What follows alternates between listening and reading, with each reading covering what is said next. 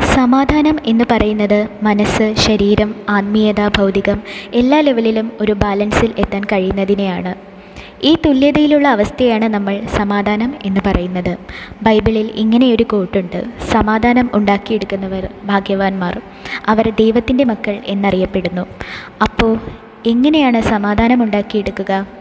അതിന് ആദ്യം നമ്മുടെ ഉള്ളിൽ ശാന്തിയും സമാധാനവും ഉണ്ടായിരിക്കണം.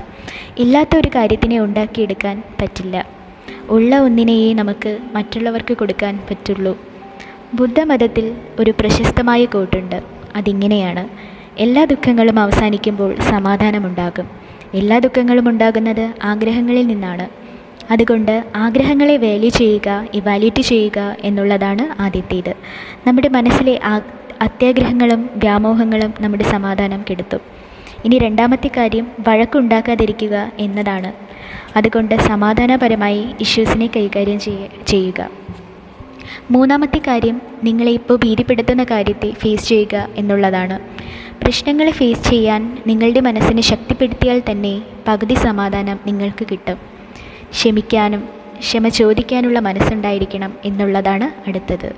ഫർഗീവ്നെസ് ഈസ് ഡിവൈൻ എന്നാണ് പറയുക.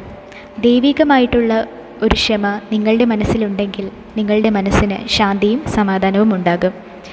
പിന്നെ മെഡിറ്റേഷൻ യോഗ തുടങ്ങിയവ ചെയ്ത് മനസ്സിനെ ശാന്തമാക്കുക. എപ്പോഴും ബിസി ആയിരിക്കാൻ ശ്രമിക്കുക. അപ്പോൾ ഇങ്ങനെയൊക്കെ ചെയ്താൽ നമ്മുടെ മനസ്സിനെ ഒരു പരിധിവരെ ശാന്തമായി വയ്ക്കാൻ കഴിയും.